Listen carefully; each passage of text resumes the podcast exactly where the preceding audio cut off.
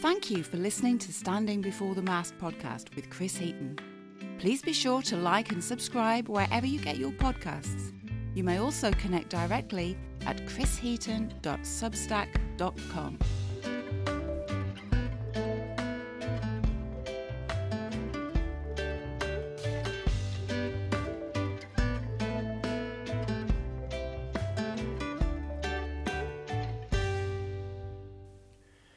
Hey folks, how's it going? In this episode, I talk with Wilhelm Sherman aboard the sailing vessel CAT, that's spelled K A T. CAT is a unique, custom-designed eighty-foot ketch that belongs to the Sherman family of Brazil. The Sherman family set sail in nineteen eighty-four and became the first Brazilian family to circumnavigate the world. The design and build of CAT is the culmination of that initial voyage and others on previous boats the family has owned. Our talk begins with a tour of the boat and Wilhelm highlighting many of the unique design features. CAT serves as a floating platform for Voice of the Oceans. Voice of the Oceans is part of the Sherman Family Initiative in partnership with the U N. Their goal is to document and highlight the problem with plastics in the oceans, particularly single-use plastics, and work to find alternative solutions at the source. They host scientists and researchers aboard on segments of their voyages. CAT was designed and built to have the least amount of impact on the environment as she travels. As we learn through our tour of the boat, Wilhelm points out their onboard trash compactor, glass crusher, and a marine sanitation system that rivals and sometimes outperforms municipal systems. After the tour, Wilhelm and I sat down in the main salon table and talked about the history of the family's sailing adventures on previous boats and the mission of Voice of the Oceans. We get to hear a bit about Wilhelm's background. When I first met him aboard at the uh, Newport International Boat Show, I assumed he had an engineering background as he explained all the systems and what went into their development. Turns out, he's not an engineer by trade, but a professional athlete, a five-time Brazilian overall champion in windsurfing. But one thing is for certain, he knows every aspect of all the systems inside and out. While here in Newport for the boat show, they also participated in a beach cleanup with Clean Ocean Access. They've since left Newport and I believe are now in Bermuda. You can learn more about CAT, the crew, their mission, and follow along at voice of the oceans dot com. And I'll be back at the end with a book recommendation and a few other thoughts and musings. I hope you enjoy. Thank you for having me aboard. Hey, it's a pleasure, Chris. Welcome aboard, uh, CAT. Uh, you know, it's uh, I know you've been here uh, during the boat show, and uh, it'll be great. I'll show you a little bit more around. Sure. Thank you. So we're we're headed aft now on the. Yeah, so deck. This part of the aft is where uh, we have all our uh, sustainable energy, where it comes from. So we have our solar panels, uh, we have our wind generators, we have hydro generators. You can see them here.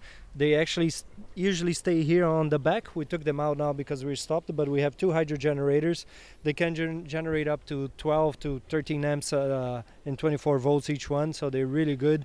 Uh, we back here also we have our green um, vegetable gardens, well uh, mostly spice garden, which is very unique. You don't see yeah. that a lot on boats. Uh, a lot of people, because it has a dome to protect from the rain and the seawater, uh, it stays protected, and, and there's kind of like a, a shade uh, that protects from the sunlight not to hit directly. So a lot of people actually see it from far away and they actually think it's a barbecue because they say, it's a Brazilian boat. It's, you know, they have two barbecues, but no, it's our green our organic vegetable garden, which is, is really nice. Is that a smiley face on it? That's yes. a smiley face. That's the one, Erica. Erica is our cook aboard, and she's uh, she's my partner. She's been aboard with us for uh, six years now, and she saw the, the you know this, and she said, "Oh, I need a definitely need a smiley face because you know it, it looks like a dome, and there's a little ears you can see on right. the side." So yeah, and it works really well. I mean, we've been to Antarctica, and the boat was covered in snow, and we would open that up and take spices really? and make pizza, fresh pizza. Yeah, so oh, lovely. So it has it, it has worked incredibly. It has a small uh, solar panel with a little uh, yep. vent on the top with a you know, so you get um, yeah, a lot solar of vent. Sure. Solar vent, so yeah, it's uh, pretty incredible. And this whole framework holds your tender. Yes, yeah. So this whole structure on the back, we didn't want something that would be uh, really big and you know kind of take out the line of the boat mm-hmm. because the the um, uh, the designer of the boat, Nestor Volker, he's a racer and he likes a really nice line on the boat, so we didn't want something too grotesque on the back, right? So we did this, and it and, and I actually I think it, it came out really nice with the design of the boat, so we can lift hydraulically the dinghy uh, in and out. Basically, mm-hmm. every night when we were in Anchorage, we lift the dinghy out so you don't have any barnacles, you know, right. for security. Uh, so it's very easy. Just a touch of a button, we're able to put the dinghy up and down. Great. Yeah, and then back here, we have our uh, lazarette where we fit basically, we have uh, ten diving tanks, we have diving compressors, uh, so we carry a lot of, um, you know, we we do a lot of underwater mm-hmm. filming as well. Uh, and then we have all the, you know, stand-up uh, paddles and, and we keep all the uh, lines, ropes, um, uh, spare Uh, spare equipment all back here, so there's quite a lot of uh, storage. And also we have two uh, stainless steel containers that are completely uh, closed, and they have um, a trapdoor on the top, and then there's a, a discharge that goes out through a hose straight mm-hmm. to uh, the outside of the hull, and that's where we keep our uh, propane gas. We have three yep. propane bottles, and on the other side we keep uh, three tanks of uh, um, uh, gasoline for the dinghy, so mm. it's uh, so it's vented. Yeah, yeah, so it's vented. Vented out. Yeah, hopefully in the future we'll be, you know, we, we definitely want to look into the electric engines that they're right. building now, which is, is incredible. We saw some here uh, at the boat show. It was incredible. Right. Now I'm seeing a lot of stainless steel. Uh, tell me about the construction. Yeah, so when we built uh, C A D, uh, this was back in two thousand twelve. Mm-hmm. Uh, it was a two-year project. Uh, this is um, my parents', I think, fifth or sixth boat, but they never had built a boat before. Uh, the first trip they did and the second trip they did was on a fifty-foot steel boat. Uh, we still own that boat, and it's it's being refitted, and the idea is it turns into a basically um, uh, like a school mm-hmm. uh, educational program in the coast of Brazil with that boat. And so when they called me, uh, they said, look, we're going to build a new boat. Do you want to, you know, help uh, on the construction? I ended up coming in and supervising all the construction from the beginning to the end. It was an incredible job. Wow. It was a two year and a half project. And we had a kind of a deadline because we needed to put the boat on the water and start, which was our previous expedition. It was called the Orient Expedition. And so it was it was kind of crazy. Um, we had the sponsors basically to do the expedition and to build a boat, mm-hmm. but not the dream boat. Right. And we wanted to build the dream boat. So we started partnering with a lot of companies, and we ended up having forty-two official suppliers. Wow. So we managed to build the dream boat with a cost which was very low and, mm. uh, you know, stay in our budget and be able to do the expedition. So the hull is all made of steel, mm-hmm. uh, naval steel, uh, age thirty-two. And all the top is uh, three sixteen L stainless steel. Wow. So all the deck is stainless steel. Uh, that's why you see a lot of stainless right. steel, the, the devs as well, uh, because we had this company that partnered with us, so they gave us all the stainless steel. Uh, we had the engine as well. They came in, uh, Volvo Penta gave us the two engines. Uh, all the lines and the ropes, the rigging is, uh, it's a company in Brazil called uh, C S L. They make, uh, you know, all Spectra uh, mm-hmm. Dyneema ropes, and uh, so they supplied all the ropes for us. So it was, in the end, we managed to really get the cost down, and we really felt like we built the boat that we wanted. Right. And of course, you always do little changes. Ch- yeah. Yeah, and uh, which we have done for this expedition. We did a few uh, upgrades, and we're really happy about it. And she obviously is a catch rig. What's her displacement? Yeah, so she's a catch rig. Uh, she we are eighty when we are filled up. We are eighty-six tons. Wow. Uh, if we are light, we're about seventy. I would say seventy-eight, mm-hmm. seventy-six uh, tons. Uh, and the the reason we went for catch and not a sloop is because our previous boat as well. We were we had two masts on it, and we wanted something. Especially in the high latitudes, you know, if we, if we get really strong winds, we didn't want to have to deal with a big main, so right. we just lower the main. We have three reefs on the mizzen, so we can keep that on the third reef, and and then we have, you know, two uh, furling sails, uh, the genoa and uh, and and the jib uh, in front. So mm. when it's really windy, like forty to fifty knots, we just have the third reef on the on the mizzen.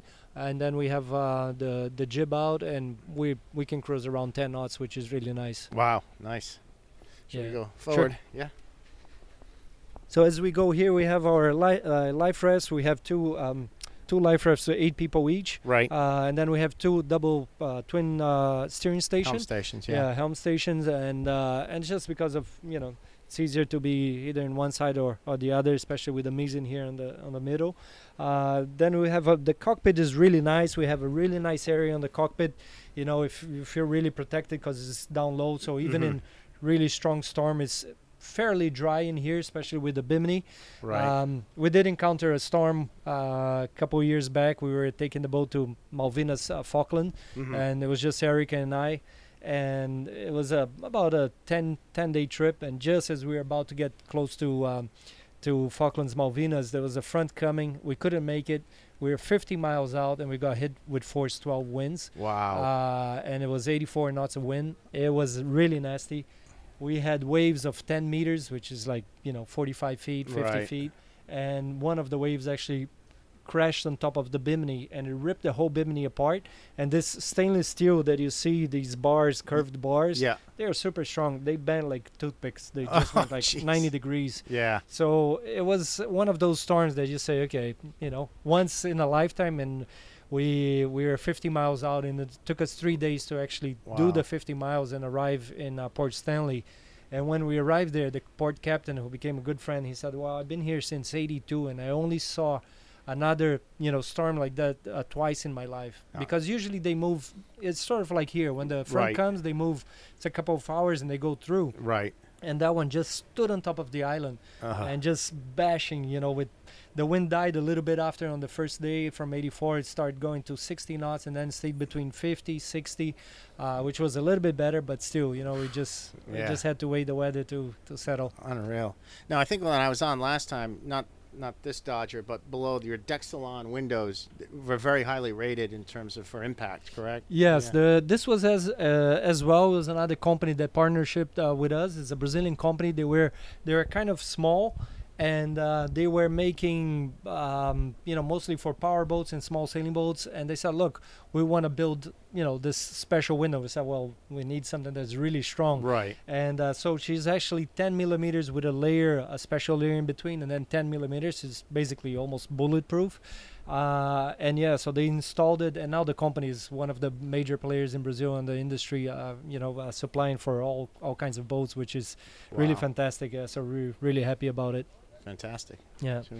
And then as we come down on the stairs here, um, the first thing that actually you see on uh, on C A T that is a little bit different from other boats, it's right in the middle of the saloon. You have this box, right, that mm-hmm. kind of divides a little bit. So from the navigation table, you cannot see the other side, and most boats don't have this. But this is actually our lifting our lifting keel. Mm-hmm. Uh, so this, for us, it's a big, big, um, uh, it's one of, I think, the most important features on Sailing Vessel C A T, because we wanted a boat, I mean, we are eighty feet, and we wanted a boat that we could basically go in shallow waters as well. Right. Uh, so if we had a, you know, our draft, we, if it was a fixed draft, we would have been with seventeen feet. So oh. when the keel is down, it's seventeen feet. So wouldn't be able to go in most places. Right. Uh, and on the end of the keel, we have a bulb that is uh, fourteen tons of lead.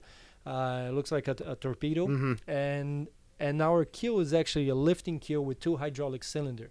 So this box is where the keel stays in when she's lifted up, right? And she's not a swinging keel. She just lifts up, sort of like a um a, yeah you know like dagger board. yeah like yeah. a dagger yeah. board from an optimist. yeah. Uh and it was an incredible project, because we at the time we didn't uh I mean, to make one, it was either Cariboni in Italy, or there's one player here in the U S and New Zealand, and they were astronomical. We did the quote, and it was like almost a million euro. Oh, and geez. We said, man, we don't we don't have that amount. So we we partnered, because the designer of the boat, Volker, he did the all the design, but not the mechanism. He said, no, this is something I, I won't do. Mm. So we talked to a friend who's Horacio Carabelli. He's now one of the lead engineers in Prada team on the Americans Cup. All right. And he he was right in between events, and he said, look, I'll I'll take a look and see what I can do. And he was incredible. He did wow. all the drawings. So, and together with the professors from Senai, which is a technical institute, Uh, we build it in where we were actually building the boat, on the same town, Itajaí, where is the mm. ocean race yep. stopover. That's right. And we build the whole keel and the whole system there. And it's incredible. When we have the wow. keel up, we stay with seven feet of draft. So, right. it's, you know, we uh, we went to, for example, the Bahamas. We went to the Exumas. People mm. said, ah, you won't be able to sail in there. And we sailed everywhere. It was wow. unbelievable. And she sails well with the board up. Uh, somewhat we, well, mm, you know. We tend not to sail too much when the board is up. Mm-hmm. Uh, you know, she can, by the all the uh, calculations, she can um, uh, basically, uh, you can get up to thirty knots of wind mm-hmm. and still have all the sails out. and you would be okay, but we don't, you know, no, you don't want to risk it. We no. don't have it all the way up or all the way down. Right. Uh, and we do have twin rudders on the back, mm-hmm. and these twin rudders are all reinforced with a skag. So she was made design that if the tide, for example, you're in a beach and the tide goes down, mm. she will stay as a tripod. She won't. Ah, yeah. So won't tip over. Won't yeah. tip over. So when we go to the dry dock, it's really nice because we just, you know, the travel lift lets the belt goes, and then they. They want to put all these things on the side to yeah. hold the boat, and I said, no, it's fine. You don't need to. Right. And they're like, no, you sure? I said, yep. And she just, you know, leans on the two skags, on the two reinforced skags, wow. and on the keel, on the bulb, and she stays there. And then you can basically, all you need is a small step because you have seven feet, sure. you know, to, to clean the, yeah, yeah. the boat and paint. So, yeah, it makes it very convenient. Wow. And then if we, right here next to the uh, keel box, we have the our navigation table. On starboard um, here. Yeah. yeah, so on the on the... on the starboard side, uh, we we're really happy with the navigation table as well, because we when we built CAT, we thought a lot of not only about the, the part of the um, uh, sustainability, but also the redundancy. Mm-hmm. This was back in two thousand twelve. So we when we were building the boat, we wanted, you know, not to, okay, we're somewhere like in Antarctica, and then you have a, you know, an engine failure, or if you have a, uh, you know, electronic failure, an autopilot. We didn't want that. So we basically have a lot of redundancy. So we have two autopilots, uh, we have twin engines, we have uh, two genset, even though, you know, we do have all mm-hmm. our sustainable energy, but we still have that in case you have to run the water making things like that. So we're really happy with that. You want me to shut that night? No, it's, that's, that's all right. Fine. Yeah, it'll be all right. It's atmospheric. Okay, perfect. uh, yeah, and then uh, here on the navigation table, we have something that we implemented for this expedition. So it was a, we did a seven months refit. And one of the things is we change all our batteries to lithium batteries. Mm-hmm. Uh, so we have uh, separate banks. We decided not to have the same bank for the inverter and our house bank. Mm-hmm. So we have separate bank. One is for the inverter and one is for the house bank. They're completely separate. Each one of them is eight hundred amps and twenty-four volts. So that gives, a, uh, gives us a lot of redundancy. And then we have our energy monitoring system, and we can monitor basically monitor everything from that touchscreen uh, pad that you see wow. on the corner, and it tells you how much we are consuming. For example, now we're in shore power, we can see how much we're consuming, uh, how much we're producing. So that's uh, makes it very convenient. And that's custom designed for that's the boat. Custom is designed. That's a company in Brazil. They are one of the biggest electric uh, um, manufacturer of electric engines, mm. huge engines for turbines, for sure. you know, hydroelectrics. And they came in, they partnered with us, and they did the whole design. It w- it was uh, it looks very sleek, but to mm. pass all the wiring, you know, for oh, monitoring yeah. all these, because you have to put shunts on all the, uh, it was a little bit of a nightmare, but we managed to get it uh, get it through. Uh, and then we have uh, the um, uh, the jo- uh, the control for the engines as well in here. Mm-hmm. Uh, you can, of course, you have it outside, but you can also control the engines from in here. And then you have a joystick, because since the boat is uh, hydraulic steering, mm-hmm. we can just steer with the hydraulic if we want to. And, you know, so in case of uh, something you want to be in here, and you can right. actually steer the boat. And as, as you can see, if you're standing up, you can mm-hmm. have a view of one hundred eighty degrees, which is really nice. Yep. Uh, so, you know, it's quite uh, quite nice. Um, and then we come down here. Most boats, uh, you know, they always have that problem when you come down f- outside from, you know, fall weather with the fall R- weather gear all wet. Wet, yeah. So we have right on the entrance, we have this closet that we keep all our fall weather gear, and it's actually um, fiberglass box, mm-hmm. and it has a drain to, uh, you know, collecting small box, a yep. small uh, collecting box that after it pumps out. So it's really nice. So we keep it everything in here, uh, and we are able to put a heater as well, so it keeps the, you know, everything dry, wow. which is really nice. Um, we have our uh, here as you go down, you see this big uh, touch screen. Right. This is our um, uh, firefighting system. So we have sensors in every single room. Just be, you know, on top of your head, you can see All there's right. a sensor. Yep. So on the engine room, and this is uh, smoke sensor, heat sensor, uh, it also shows heat difference. Rate so of rise. Rate of rise. Yeah. So sometimes we actually, Erica is cooking, she opens the oven, and the kitchen one goes off. Beep, beep, beep. She says, it's fine, it's me. Yeah, yeah, so, yeah, yeah so it's, it's it's really nice. And um, and then we come down here to the... Okay, so we're moving aft below the companionway. Yeah, so we're going aft. I'll show you first uh, all the way aft. Sure. Um, so here we have two cabins, one in port, one in uh, starboard.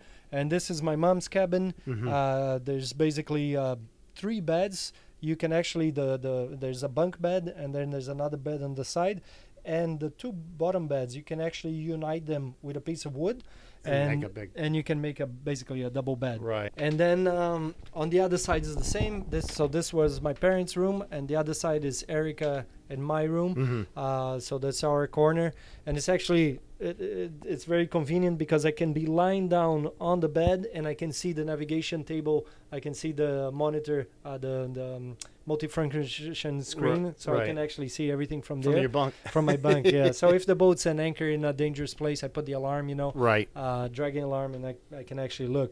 And then we have two heads here on the on the stern. Mm-hmm. The boat ha- that we don't have a suite uh, because we built the boat uh, thinking for expedition, so everybody mm-hmm. shares. So it's not like you have you know your room with a right. suite, so people share. So here we decided for this expedition we have the boys' room and the girls' room and, and another side, right. so they're separate. Uh, and then we have the shower on each side as well. Um, then uh, going a little bit uh, further forward, we have here two other cabins. Mm-hmm. Uh, so this is where the filming crew are at the moment. Uh, so the filming crew, we have uh, two people that actually do all the filming. There's a film director, and uh, who, who's Alex. He does all the basically all the directing and and uh, for for the filming. And then Carmina, she's the camera assistant, second camera, and also flies the drone. She's a great oh, wow. drone pilot. Yeah, yeah. Uh, and then on the other s- uh, side, we have uh, uh, Rod, who's uh, he's a social media. So he's the one who you know is doing all the part of social mm. media and uh, getting the social media.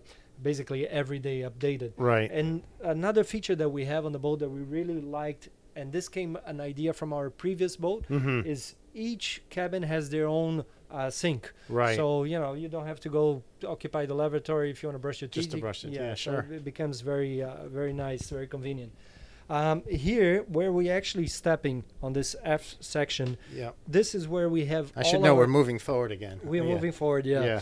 So we're here. I would say we are um, uh, one third uh, on the, the the back of the boat. Yep. And on this part here, we have all the tanks. We have six stainless steel tanks. Mm-hmm. They are about um, one hundred twenty liter each. Uh, and these tanks is where we do all our water treatment. Mm. So we're really proud of this. We have a, a water treatment system that before it used to be, um, it was a three-way system. It's uh, M S D type two. Mm-hmm. And we have, so we have uh, aerobic system. We have air injected in the first two tanks. And then they go breaking up, you know, the particles until it arrives on the last tank, stage by stage. And on the last tank, before you discard, you have to eliminate the bacteria, the pathogen. You have mm-hmm. to kill the pathogen. So a lot of people use chlorine, which we didn't want to do that. Right. You know, they have the chlorine tablets. We didn't want to do that because that for the environment it's terrible. Mm. Uh, we had ozone before, but it's really complicated with all the hoses and the pipes. They have to be silicone and they're very right. corrosive. And now we have, um, which we are really proud is the ultraviolet. So we have a cylinder with three ultraviolet lights. Mm-hmm. There's a crystal glass that protects them.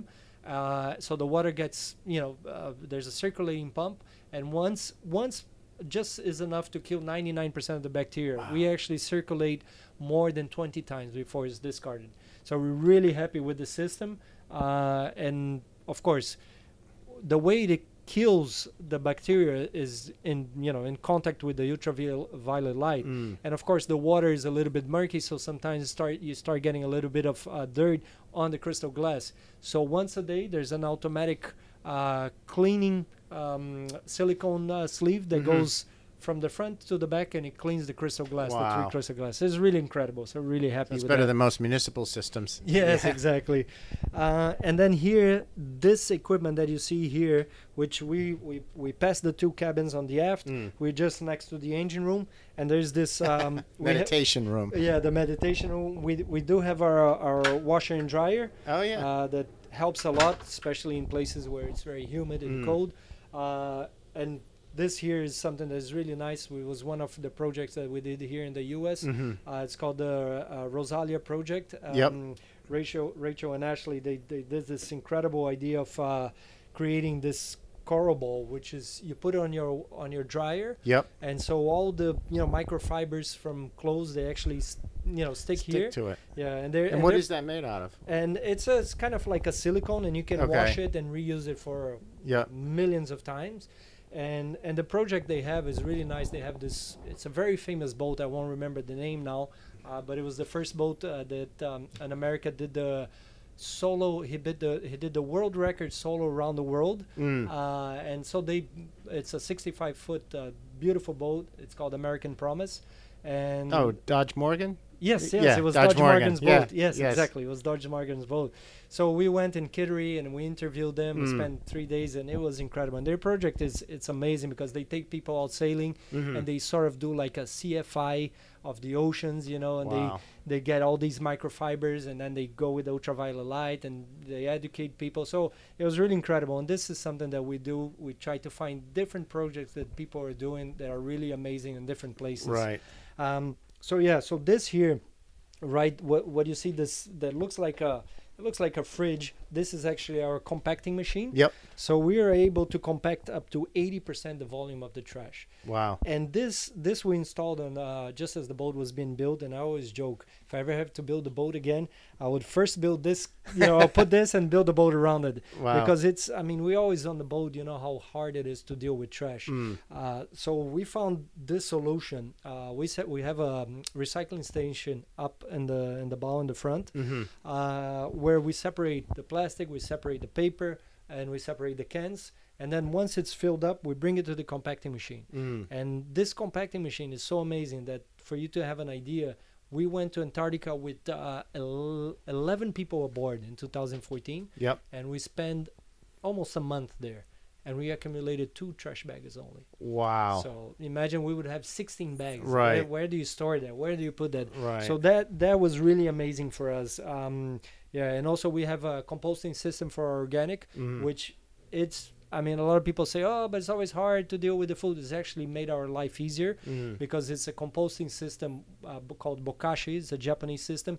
You keep these uh, from these plastic containers that were recycled from old oil, you know, right. uh, kitchen oil. Yeah. So they pick it up on the restaurant. It's a uh, small Brazilian company that started making them. They pick them up on the on the restaurants, and then they recycle them, and they are anaerobic. So you put the food waste in there, you close it, you put kind of a sawdust that accelerates the process, mm-hmm. and you have a little tap on the bottom to take the liquid once in a while. Once that bucket fills up, which is about a five-gallon bucket, you leave it for a month, and it turns into a compost. Then wow. if you're in the middle of the sea, you know, you can, it's already composted, you can uh, dump it out. Right. Or what we like to do is always when we are somewhere, we take it to a composting. Like here we had actually uh, Newport, uh, the initiative that they, they go on houses picking up the compost. Yes. And they actually came here with the truck and we did an interview with them. Oh, that's great. Yeah, so so we were introduced uh, by the uh, the... Uh, the initiative for uh, Clean Oceans. Clean Ocean uh, Access. Yes, yes. Yeah, so we yeah, went to do an interview. So they actually told us about it, and and we, so we organized and we managed to get all our compost out. Cool. So the meditation room, which we like to joke, uh, because it's written on the door, meditation room, and a lot of people come in and say, "Whoa, you have a meditation room!" It's actually our engine room. Um, so with our engine room, I'm actually really happy about it because we have a lot of space to work around. So for example, mm-hmm. on the two engines, it's not like, you know, a lot of boats is very cramped. You have actually good space, so it's easy, very easy to do your maintenance. You have the two generators as well, so which are very easy to to to to do the maintenance. One is actually on a track, so you can slide it forward if you need to access the back of wow. it.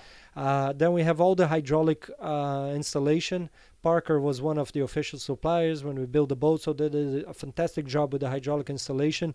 We changed a bit for this expedition. We uh, we made our hydraulic tank a little bit smaller, uh, and it's just so efficient with hydraulic, a lot better than just being electric. Right. Uh, so you know a lot a lot of power as well. Um, so all our lifting keels hydraulic, our dev is to put the dinghy down, mm. our platform on the back. We have three winches are hydraulic, not all of them, otherwise we become too lazy. uh, the roller furling, um, uh, the um, lifting up the anchor, I just forget the name. Windlass? The windlass, yeah. yeah, the windlass hydraulic. Actually, it's a really strong hydraulic windlass uh, with the, hydro- uh, you know, being hydraulic. We have lifted up, I think, three or four times already, huge anchors. Uh, there were, you know, we got, one was in the B V I recently. We were anchored and we you know start lifting up and it felt really heavy, like mm. and something's coming up, and we lifted up an anchor that was probably about, I would say, one hundred fifty, two hundred years old.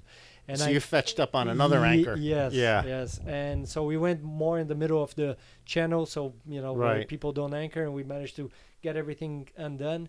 And we dove there at the R S M, R M S, R M S, which is a famous ship. Mm-hmm. And we took pictures, you know, we did this incredible filming, and we took pictures of the the anchor they have. And it was exactly the same. So wow. I calculated it must have been that. About you know, that weight, about, sure. Yeah.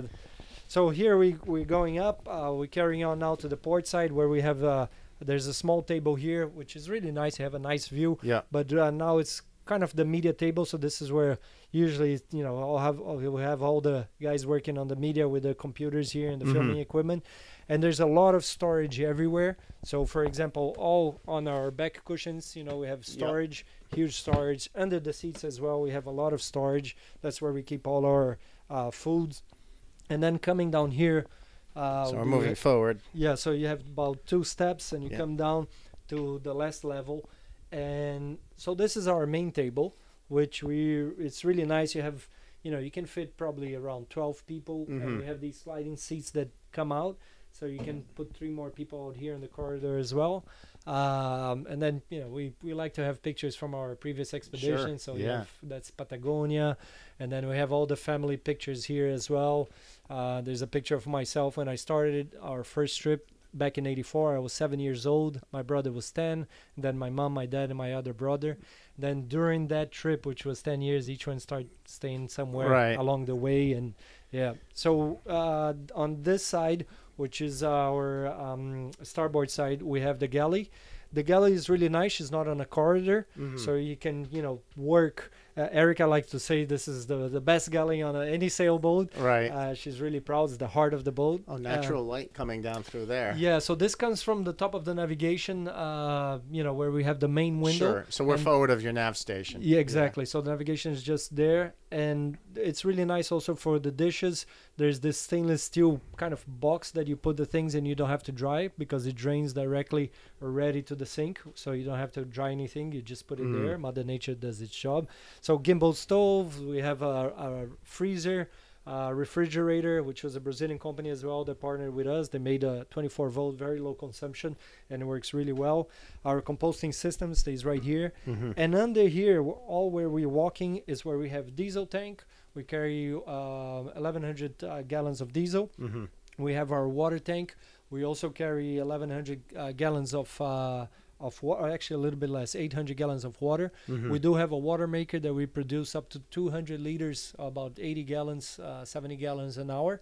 Uh, so we have the water maker, but we still we have a big storage tank for water in case right. something happens with the water water maker. And then along where you come in on the corridor, we have all the batteries, the lithium batteries. That's mm-hmm. where we keep them. Uh, they LIFO P fours, you know, the, yep. uh, so they're very stable, not like the the ones from the scooters that blow up. Oh, uh, right. So, but always knock on wood. Uh, so here we have two cabins, one in each side, uh, which is usually for guests when, mm-hmm. they, when they're coming. Um, and then we have our bulkhead. Watertight uh, bulkhead. Watertight yep. bulkhead. So there's three because actually uh, four. You have the lazarette on the back, all mm-hmm. the way on the back. That's um, you know totally watertight. You have the engine room, it's totally watertight. Every intake on the boat for salt water is in the engine room. So if something happens, something fails, that is watertight. It won't get to the rest of the boat. Right. Uh, and then this section is watertight. And then the fourth one is the anchor locker. Mm. So up here we have also a shower on this side, um, a head on the other side, you know, so it's for these sure. two cabins. And coming up here, which used to be a cabin with two beds, mm. we decided to change this for this expedition. And uh, and basically now it became our recycling center. We also keep a lot of the film equipment here. Uh, we have a freezer and, and kind of like a pantry, but the recycling center here is where we separate. Uh, we have a huge bin uh, that, you know, we can separate the three trashes. They're all separate here, which is for the oh, paper, the I plastic, and the metal. I want to get a picture of that. Sure. So that, well, well it, with okay. it uh, open and closed, I think. Beautiful. Okay. And um, and right next to it, we have something that it's just incredible. We uh, we wanted to try to find a way to deal with glass because on the boat is always, uh, you know, it's always a problem with the with the right. with the glass breaking and stuff like that. And And um, Erica, she found a solution because uh, we looked at bottle crushers, but most of them were actually like they would leave big chips where you actually could cut yourself. Mm. And she found this company called Expleco in New Zealand. And uh, so we talked to them, and you know, we partnered with another company in Brazil, and we managed to bring the machine. And as you can see, it's a pretty, it's big, but not that big. Mm-hmm. And it crushes just, it's just amazing. You crush the bottle and it turns into sand. You can actually right. put your hand inside and it's basically sand. I don't know if you want to take a picture or not, but yeah, sure. So it's a five gallon pail. Oh.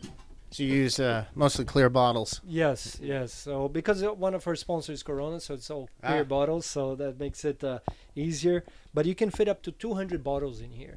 Wow. Uh, and, and that's then, about a five-gallon pail, right? That's a five-gallon yeah. pail. It stays pretty heavy, mm-hmm. uh, but afterwards a lot of people say, oh, but what can you do with the sand? I mean, this, if you take it to a recycling center, it's perfect because it's already broken up. Uh, it's only one color, of course. Uh, and the last time we actually um, discarded, it's not that we drink that much, no. but the last time we discarded it, we were actually... Get it off your hand. Oh, just the dust. There's a little bit of dust from the silica. Okay. You want to you wanna sit down? Yeah, sure. sure. It's, uh, Let's retire to the moment. Yeah, I'll sit here. That's fine. So, but getting back to the glass, uh, so the way we got rid of the glass the last time, a lot of people, they like it to build uh, for construction. It's really nice. Some people use it for art. Uh, but we were in um, uh, New Jersey Institute of Technology, mm-hmm. and there's a professor there. He's been um, studying for thirty-five years environment and the you know plastic impacts on the oceans.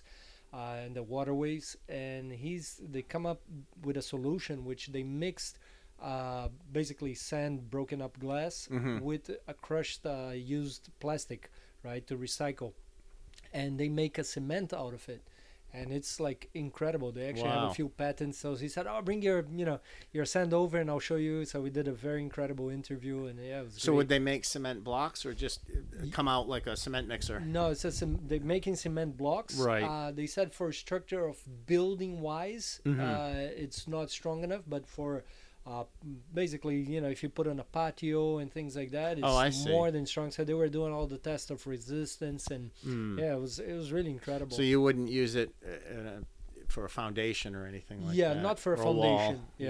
yeah. So for a wall, as long as it's not you know you're not gonna go build you right. know, one you know huge building.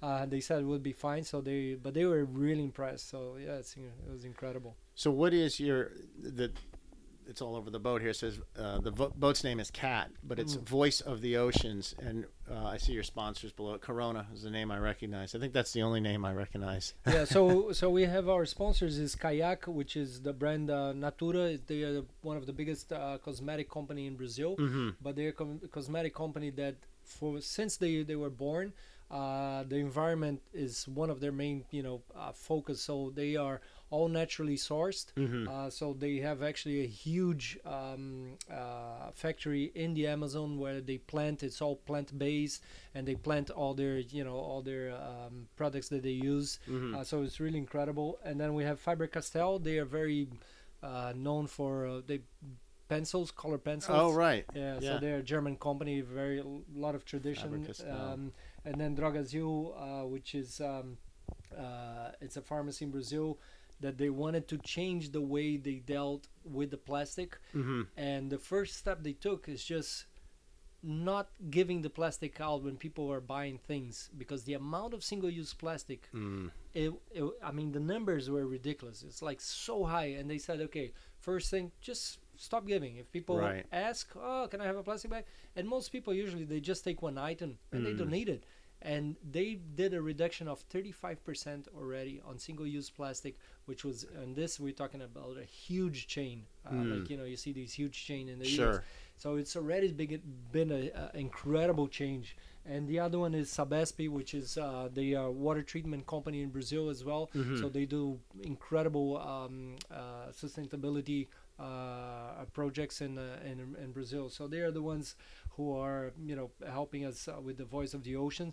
But of course the uh, the project is never fully funded, so right. we always uh, searching for partners and you know through donations as well, because it's the idea of the Voice of the Ocean is for um the first part of the project is two years. Mm-hmm. So we are basically one year now into the into the expedition. We started in the in the coast of Brazil in the south.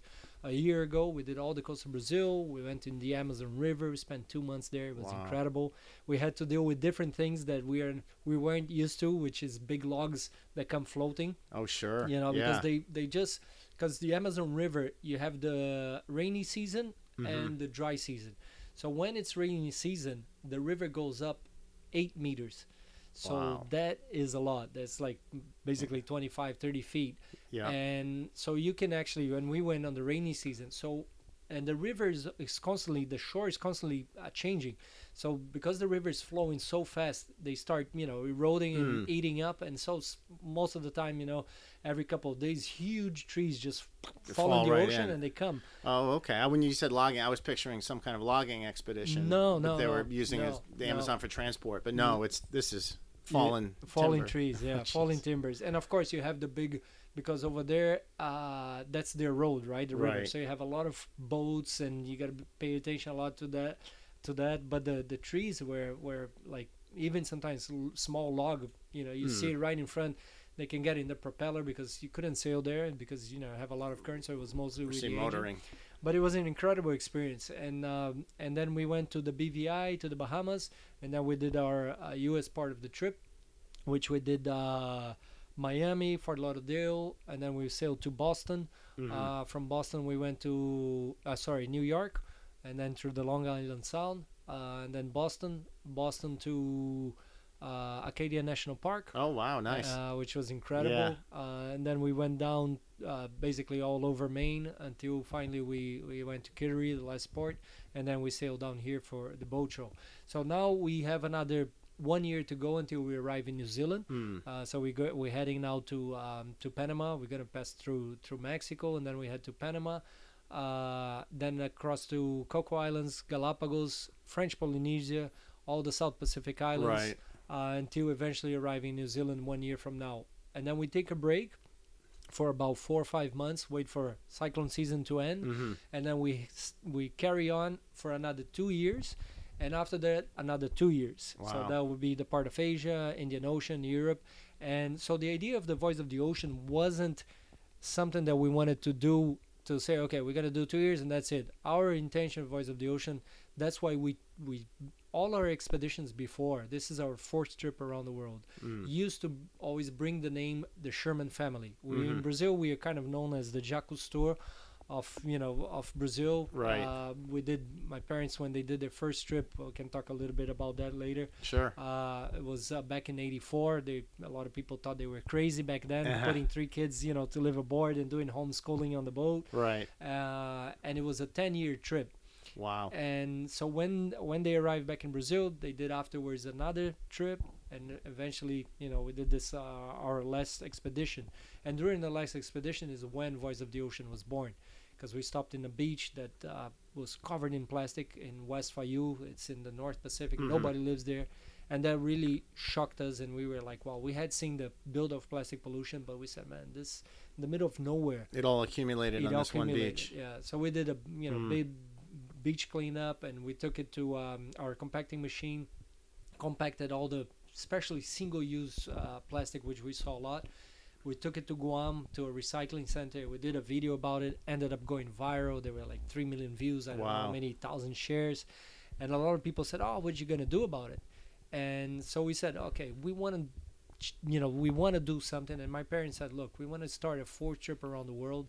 When we go back, we finish our previous expedition two thousand sixteen, mm-hmm. uh, which was incredible. We went to places like Antarctica. We went to Shanghai. You know. And what with, boat was that on? Was on that? this boat? Oh, on this boat. Yeah. yeah. So it was from two thousand fourteen to mm. two thousand sixteen. Okay. Uh, That's right. This was built in twenty twelve. twenty twelve. Yeah. yeah. Um, and we so we decided when we went back to Brazil, my parents said, "Look, we want to leave a legacy. You know, we we want to do an, another trip, but we want to see."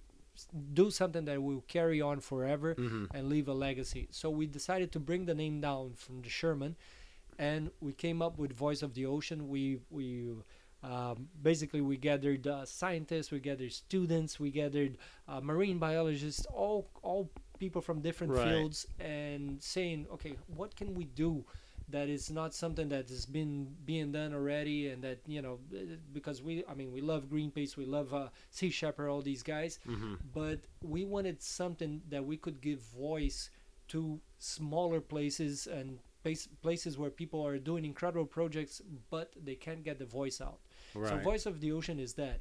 Is we, you know, we are great communicators. We're not scientists or anything like that, but we're great communicators. So we wanted to be able to do produce videos, which we do really well since, you know, our second trip around the world. We did mm. full motion uh, documentaries uh, for Nat Geo as well, uh, Brazilian television. So we wanted to be able to, through our social medias and our uh, videos, find different projects and show not only the problem of the plastic pollution we're witnessing in places we're going, mm-hmm. but also incredible solutions we're finding. Right. Uh, so that is the Voice of the Ocean. That's how it was born. And we like to say that we are a startup with uh, thirty-eight years of experience, you know, because we're just starting. How was that transition in terms of recognition to go from your family's name to Voice of the Ocean? Was that, you finding people f- figuring that out all right? Oh, yes, yeah. yes. It, especially like back home in Brazil, it was very natural. Uh, we migrated and people, you know, uh, we have a monthly program and um, uh, on this program called uh, Fantástico, which is mm-hmm. prime time. It's sort of like the biggest, uh, you know, we have like forty million viewers. It's the biggest uh, T V station in Brazil. And so, oh, so you have a show, a T V show. So a T V yeah. show, yeah. So that's that's usually about three to five minutes. It's once a month, mm-hmm. and it's it's on a Sunday prime time. So that a lot of people, you know, uh, see that. And then we have a, uh, another one, which is every two months. It's a longer program. It's thirty minutes.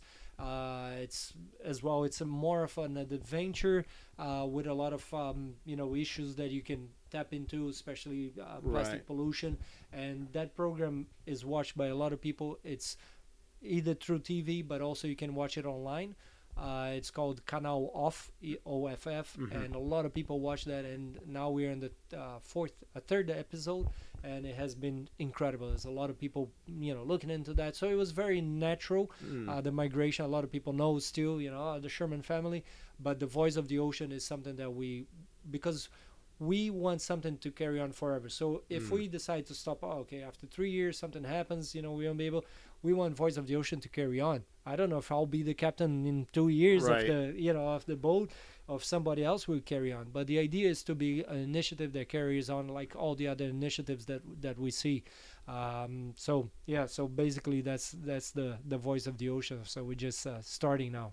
When we first met, when I came aboard, and I I think I joined in, you were already showing somebody the the engine room, and I'm listening to, and then you you talked earlier about your involvement with the build of this boat, and I thought, oh, surely he's he's got an engineering background. And then I found out you were a professional athlete. You weren't an engineer, but you just took all this. In fact, um, when I came back and did the second tour with my wife, it was your mom mm-hmm. who showed us around, and she she flew, flew your flag a little higher. Yeah, and, uh, mom always does. Yeah, and uh, but she said that you worked this all out on your own and learned as you went along. Yeah, that's pretty impressive. Yeah, well, I because I did the first trip with my parents uh, from eighty-four to ninety-four, so that was a ten-year trip. Uh, so I did homeschooling. Mm-hmm. We went to school in a few places, like in Tonga, in Tahiti, in New Zealand. I went for school a whole year there because we got dismasted on our our first trip, um, and then. When I arrived in Brazil back in ninety-four, I went professional as a professional athlete, as a windsurfer. And my parents did their second trip from ninety-seven to the year two thousand. Mm-hmm. And my brother filmed, you know, a full motion documentary about that. And uh, and I met the boat a few times, only nice places. And, you know, I would right. meet them. But I was fully focused on competing in, in windsurfing. I was doing the world tour, so I was totally focused. And in two thousand eleven, they called me and they said, look, we're going to do another expedition, which was our previous expedition, third expedition, but we want to build a new boat. And uh, we want to see if you want to get involved. And I had no intention of stopping. I had just uh, won my fourth title, world title in uh, in uh, the Formula lightweight category. Mm. And I, I was like, you know, I said, well, maybe I'll come in and I'll help. I'll, I'll, I wanted to do all the deck part and the all the sails and sure. the rigging and kind of get involved into that because I thought it would be f- fun. So, and I'm very curious, so I do a lot of research. And I ended up uh, diving into in right. a way uh, that I ended up supervising together with Fernando, who was our electrician. We supervised together, and my dad, uh, we we had a con- uh, two containers uh, in Itajaí on the shipyard that they only build fishing boat. They had never built a sailing boat. Mm. A lot of people said, you're never going to build a sailboat here, but it, the welding was really good. The guys from, they, they build uh, usually uh, a fishing boat from steel, so they were, you know, really good welders. And then all the part of the interior, this was our team. We put up an incredible team. And, you know, for, for two years and a half, a lot of headaches, of course. Right. Uh, but we managed to do everything that we, we wanted to do uh, on that time frame. And for me, it was a learning process. Like like I said, I was a professional athlete, so a lot of things, you know, it it wasn't on my background. Like, for example, uh, electrics. Mm. You know, I wasn't very, very good at electrics. Uh, knew a little bit of how to change oil on the engine. Right. But once we started the expedition, and of course, during the uh, construction of the boat, just meeting and working with people who were, you know, engineers, I learned so much. For me, yeah. I said it was uh, kind of like going to college in a super express way, uh, right. super intense, because it was two years and a half. And just with the professors of uh, the, the Institute of Senai that I said that we built our lifting keel, mm. what I learned with them, uh, with through C N C and machine, and with Horacio Carabelli as well, he's an engineer, mm. you know, naval engineer. Just uh, with these guys, I learned so much that it, for me it was uh, like going to college. I felt right. like I was learning so much.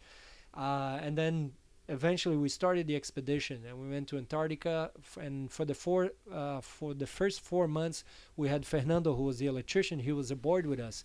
Uh, and it was really good, very convenient. And then he said, "Oh, I gotta, I gotta leave now."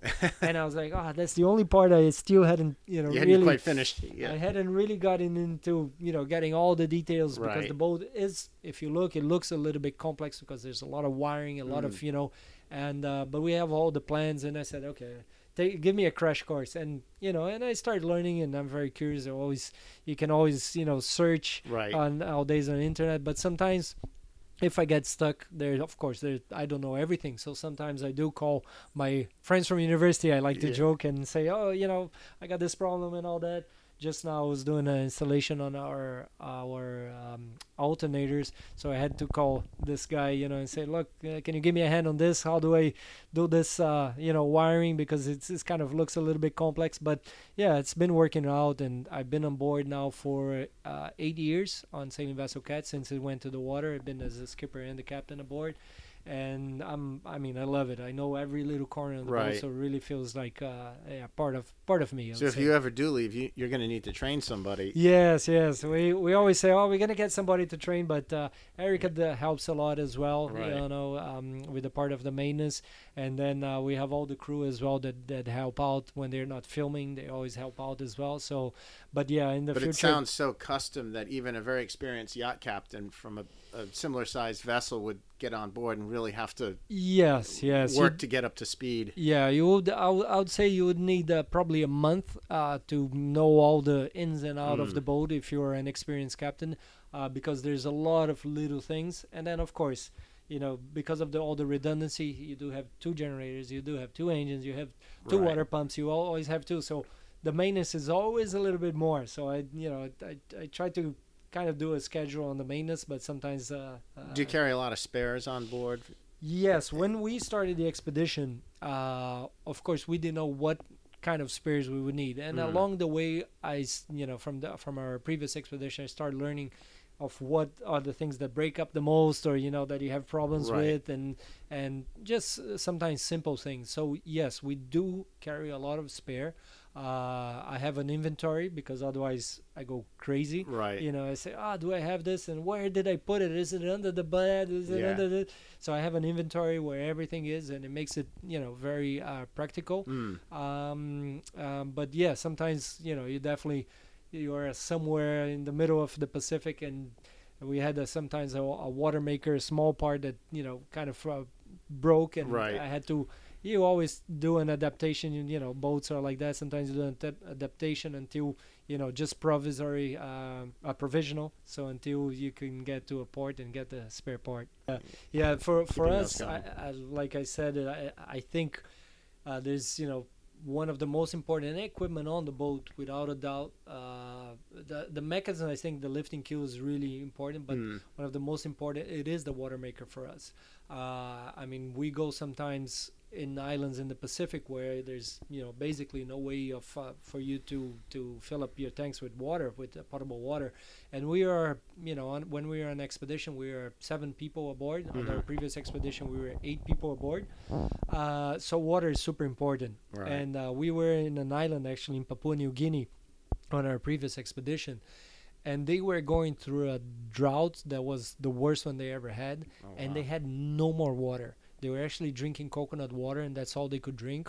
Uh, so we stopped there, and we, for three days, we left our water maker on, and we start producing. We lift, we filled all these, you know, two hundred yeah. liter huge containers and put it on the dinghy and took it to the beach that they had. And and when we filled all their containers that could, you know, usually uh, be enough for more than three, wow. four months. And we became almost like kings, you yeah. know. So, yeah, so the water makers, like, for example, now uh, when we were passing through Miami, I did a refit on basically a maintenance on all the water maker, took all the, you know, the high pressure pump, took mm. it all apart, and then, you know, changed all the little uh, pieces. Uh, yeah. They have all these ceramic pieces because that's one that failed once. It had a small crack on the ceramic. So so I changed everything. And um, so, yeah, so definitely carry a lot of spares. But sometimes I go into the boat shops, you know, and yeah. I, like, here. I went there and I, I was just like, wow, you look at that and you say, geez, I wish I could, you know, yeah. get everything because, right. but yeah, we have a limited space, but we do have a lot of spare. We're really happy with uh, with the way so we... So because your watermaker system is so efficient, you don't bother with a, like a rain collection? Uh, yeah, or... we, we actually, we, um, now this is one of the plans that I have is because we have one tank that is... Uh, It's uh, actually two tanks. It's uh, seventeen hundred uh, liters each tank. And then there's a six hundred liter tank further forward, mm-hmm. which was done for ballast. My idea is to keep the six hundred liter tank uh, just for the drinking water. Mm-hmm. And that would run through the water maker. And I would have a basically a switch if I want to fill the other tanks or not. Uh, so and th- and I would have a you know just a dedicated pump to come to our tap water where we have a filter, special filter, mm-hmm. and and then for the other tanks I want we have a big um, awning on the front when the boat's anchored that we can collect water. Oh, okay. And my idea is that this would feed into the other two tanks where we use for showers, right. uh, for this you know kitchen sink and all everything else. And uh, so this would because we don't want to. Use the you know rainwater for drinking, which is right. not a very good water. It's a very heavy water, no lead water, they said. So the idea is to do that. I still haven't got around to it, but I want to you know probably uh, in the couple next couple of months, mm-hmm. maybe in Panama when I have some time, I want to definitely do that. So I separate the tanks and we'll be able, because you get a day like this, you yeah. know you get a lot of rain, you fill up the tanks in no time. You haven't taken any water from the docks here, have you? Uh, we did it's, a little bit. It, a little it's not bit. Very good. No, we, we do have uh, big filters that we put, uh, and then before, uh, for our drinking water, it goes through a huge filter as mm. well, uh, so it gets everything uh, really, really well treated. How long are you staying here in Newport? So Newport, we uh, basically we've been here almost, I think, forty over forty days since the, the right. boat show. When I first saw you, you were anchored uh, out next to Rose Island, yeah, just so south of the bridge. Exactly. Yeah. We anchored there a bit, and then we came here for the boat show. Then we, we went and anchored out again a little bit, mm-hmm. and then we've been here in uh, Newport Yachting Center. It's been great. They, they've been super helpful here. And for us, because of the maintenance it's, it's and also all the filming that we're doing, it's it's been very, uh, very convenient. And um and but we are almost on the last week of our stay here. Mm. We loved Newport. Uh, we managed to go all around here. We went to Jamestown. We went to uh, Providence. We went right. to um, in between Providence here, where they have the American Cuba boat. Uh, the, That's out uh, of the water. There. Oh yeah, was it up at New England Boatworks? Or, yeah, or, yes. Uh, but what's the town called? Uh, uh, Portsmouth. Uh, Portsmouth. Yes, yeah, as well. Portsmouth. Yeah. So we've we've been we've been you know, and we have folding bikes, so we've been biking everywhere, mm. and and it's been great. We we are loving it, but we we seeing now that the weather's changing. Yeah. You know, winter's starting getting. I mean, the daylights are getting shorter and shorter. So our intention is to leave next week, mm-hmm. wait for a weather window, and then go to Bermuda. Right. Straight to Bermuda. Yeah. Straight to Bermuda, yeah. So we, we head to Bermuda. We probably stay about two weeks in Bermuda. Mm-hmm. Uh, we already have a few topics of, uh, you know, of uh, films that, that we, we're going to do, shoot in uh, Bermuda and uh, for do- the documentary. And then from Bermuda, we'll head to Miami where we'll... Uh, pick up our sail. Hopefully will be ready and waiting for us uh, by the end of the of wow. next month. Pick up our mainsail and then uh, carry on to Mexico, and then from Mexico, Panama, right, and then Panama onto the Pacific. And have you, in this last loop with the restrictions of COVID, have you entered any problems, encountered any problems with barriers to entry?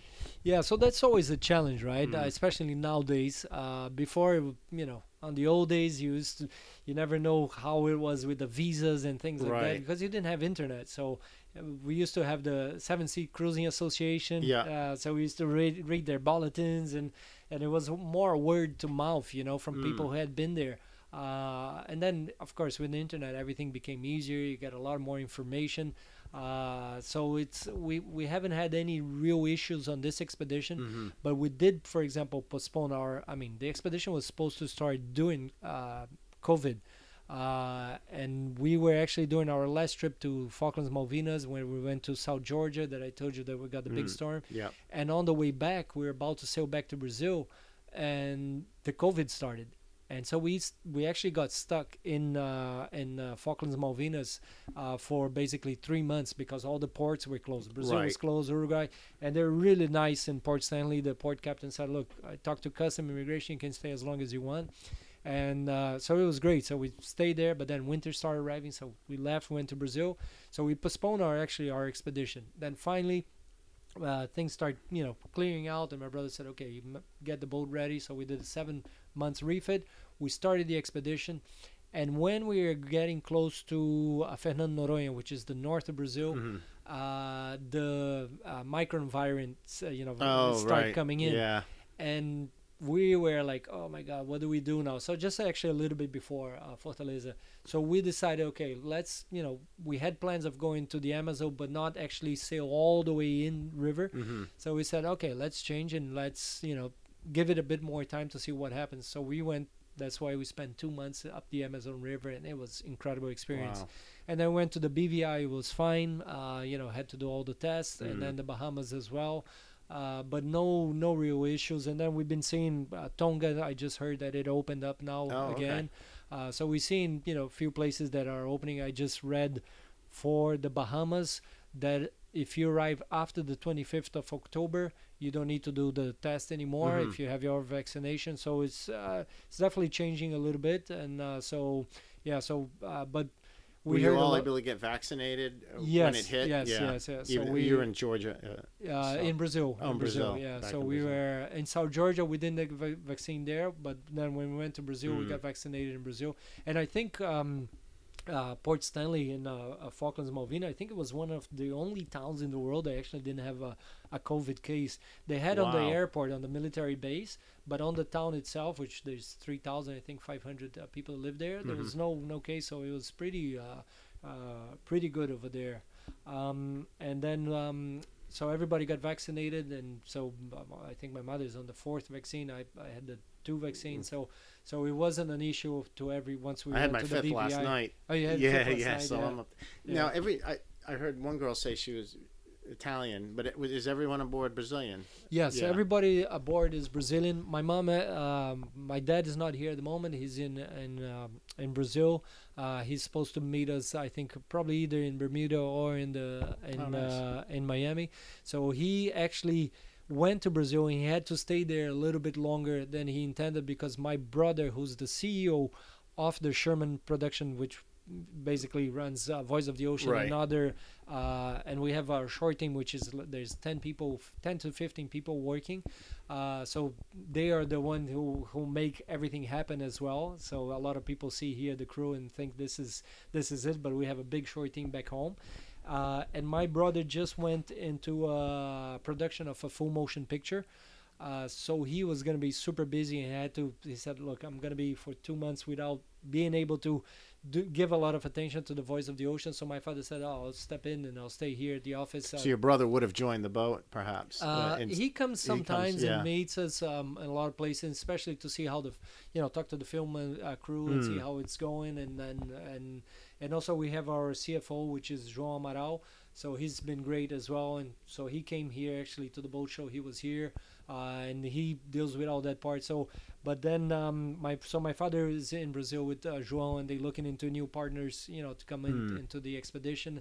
And my brother's, I, I mean, I haven't been able to speak to my brother for two months. He's shooting actually with Jean Reno, the oh. French actor. Oh, uh, yeah. So they're in Brazil doing an incredible full motion picture about a, a story about this uh, penguin that washed up ashore. And it's, uh, I won't, I, I cannot say a no, lot. No, no, yeah. Uh, but Don't spoil um, it. No yeah, spoilers. No spoilers. But it's been a, a incredible. So he's been super busy. So my father will meet us afterwards. Hmm. Uh, so everybody of the crew is Brazilian, and then Erica is Italian, uh, but she speaks Portuguese fluently. Right. She's now learning Spanish, so and uh, so she speaks. Uh, so she's with the English as well, as you as you saw. Right. Um, but the the crew, nobody's fixed. It's not a fixed crew. Mm-hmm. I mean, we we try to. Uh, to see how people get along. Our idea is always to do three months contract, and if it doesn't work out, uh, you know, we change if we don't like the way it's, it's you know, right. it's being produced, or, or the the back the shore team wants a different point of view in terms of the social media or the filming. Mm-hmm. we, we do change. Uh, so we did a two crew change uh, just before we left Brazil, and now we've been with the crew, and it's been incredible. This uh, uh Carmina has been with us uh, since the beginning. She uh which is a year and a half now, or just over a year, right? Uh she's the our drone pilot, and uh so, um, I think she was the first one I met when I stepped yes, aboard. Yes yeah. exactly exactly yeah. Oops, sorry about that. All right. Uh so she she's been uh, with us for for a while, and uh, and the other two as well, uh, Alex and and Rodrigo, they've been incredible. So everybody now feels like a real team. real good team yeah. And yeah, it's been going along really well. Well, that's fantastic. Well, you've been very, very generous with your time. Oh, and thank I appreciate you. That's, it and it's my uh, pleasure. Yeah. I mean, I have so many stories, you know, yeah. from the previous expedition. We could s- spend hours talking here. So which was the boat that w- this boat didn't go to the Antarctic? Yes, this oh, it one did. did. It yes, did. Oh, okay. Yes. So so my uh, just like a recap really quick is uh, the first trip we did was from eighty-four to ninety-four. Mm-hmm. Uh, this was on a fifty-five foot or fifty-two foot uh, steel uh, sailing uh, boat. Uh, that we still own it. Mm-hmm. Uh, then my parents did from ninety-seven to the year two thousand. That was the second trip, mm-hmm. uh, which was the Magellan Global Adventure, which was a trip that was trying to prove, you know, trying to see the Magellan route that, oh, he, yeah. that he sailed. So they did a documentary about that, uh, and a full motion uh, um, documentary. And it was everything. My brother decided to film everything on super sixteen millimeters. Oh. It was an incredible project. And afterwards, we did several uh, projects in the coast of Brazil. We ended up uh, getting involved with our previous boat to find um, World War Two sunken sub, mm-hmm. uh, German submarine. There's eleven in the coast of Brazil, and none had ever been found. And it was a f- four-year project, and we had side scan sonar, you know, on the back of the boat, right. very deep, actually. It was an amazing project, but to make a long story short, we ended up finding it. It was incredible. Uh, my father wrote a book about it, and there's a, a full motion documentary coming out pretty soon as well. And wow. the the uh, the name of the the U boat was uh, U five thirteen. And okay. when we found it, it was, you know, all over on the media. So it was something different from us. Sure. Uh, you know, we're not explorers searching for uh, treasure in sunken ships, but uh, we did that with our previous boat. And then we built this boat mm. in twenty twelve, twenty fourteen. Did uh, the um, Orient Expedition, which was from twenty fourteen to twenty sixteen. It was two okay. years, and then eventually we've been with this boat, and that's on the Orient Expedition, is the one we went to Antarctica, mm. and then sailed all the South Pacific, New Zealand, up to uh, Australia, and then Papua New Guinea, and then all the um, uh, Guam, um, Japan, Okinawa, mm. and then Shanghai, and then we eventually went to uh, China Sea, to the Hong Kong, Vietnam, Borneo, Indonesia, and then across the Indian Ocean to Reunion Island, Mauritius, and then South Africa, Santa Helena, and Brazil. Wow. Yeah. Yeah, it's quite quite a... Have you had to deal with any sort of sketchy ports or piracy or anything? Or you know what to avoid, I imagine. Yes, we... Yeah. we oh, sorry. We definitely try to avoid, you know, places nowadays. Mm. Uh, you, you actually... We have a lot of information we try to avoid. Right. Uh, we, knock on wood, we haven't had any incident on this uh, on the previous expedition. We always went to places where, you know, we we knew uh, it would, we wouldn't have any problems. Um, and sometimes it's, it's just lack of information. And, and a lot of people sometimes get scared. For example, we know that in uh, uh, between Philippines and in, in Indonesia, there is a tradition of um, when the fishing boat, for example, is not catching any fish, they think they have a bad spirit that is giving them bad luck. So what they do is they go towards your boat at full speed, and when they're very close to your boat, they swerve off to leave the bad spirit to your boat. Ah. And, you know, so a lot of people get scared sometimes because right. of this thinking. It's a, and we had that happen to us, and we were like, and we knew about this, and, you know, and we were like, wow. And the boat just went. It turned at the last yeah, minute. Uh, so there's a lot of things, you know, that we try to research and try to know the, you know, local tradition, things like that. Now we went up the Amazon River, and we did a lot of research because, of course, you know, we had incidents in the Amazon River. Mm. You hear about the danger. Uh, but the Amazon River, when you go past Santarém, uh, when you're going up to Manaus, because the Amazon, I mean, it's huge. You take, right. They take ships, you know, thousands of miles, uh, you know, in inland. And uh, so there is a section where it's very dangerous. And where we stayed, uh, which is further uh, just in the entrance, it's pretty... Uh, a lot safer than, you know, what people hear about mm. it. Uh, so, but it's definitely, you know, we definitely have to research. Uh, we had, you know, uh, law enforcement, local law enforcement to help out in places we were going and explaining. And so we definitely do our homework. A lot of prompt uh, planning. Yeah. yeah. Yeah. Great. Well, thanks again. I appreciate it. Oh, and my I, pleasure. I look forward to following your journey, and I will provide links to all your resources. Thank you. When, Thank when you. I, when I post the, the, uh, the podcast when it's Great. complete. Yeah, it's uh it's it's a pleasure, and uh and you know, feel free if we can do it on a, yeah. once again in another place and yeah, another yeah. time, or even remotely. Uh sure. Yeah, it would be great. So just so if people want to follow along, what's the best what's the website? Uh the website is uh, w w w dot voice of the oceans dot com. Okay. So then you have the links, all the social medias there. Right. And, uh, but yeah, and can... I'll provide that link as well. Great. Great. Thank, Thank you. you very much, Wilhelm. Appreciate it, Chris. Thanks. Great. And that was my talk with Wilhelm Sherman of Voice of the Oceans. That link again is voice of the oceans dot com. Voice of the Oceans is all one long bit there.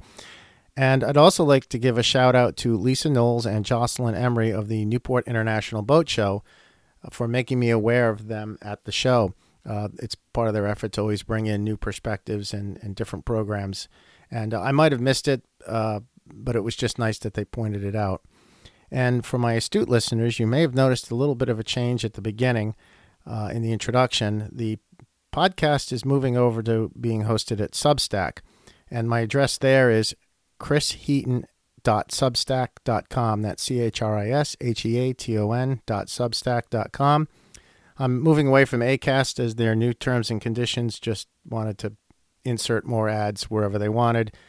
And I don't like having them inserted in the middle of a, the flow of a conversation for something you or I will never buy. Uh, you can sign up to follow me on Substack, or you can just check in from time to time. I won't bombard you if you do sign up. Uh, I won't send anything senseless or share your info.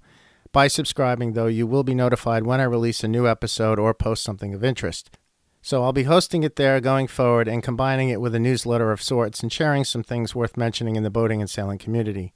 As has been the case with this podcast, I will continue to feature stories and conversations with people in the boating and sailing community with fascinating backgrounds, unique perspectives, and just those making a good difference. As always, thanks for following along.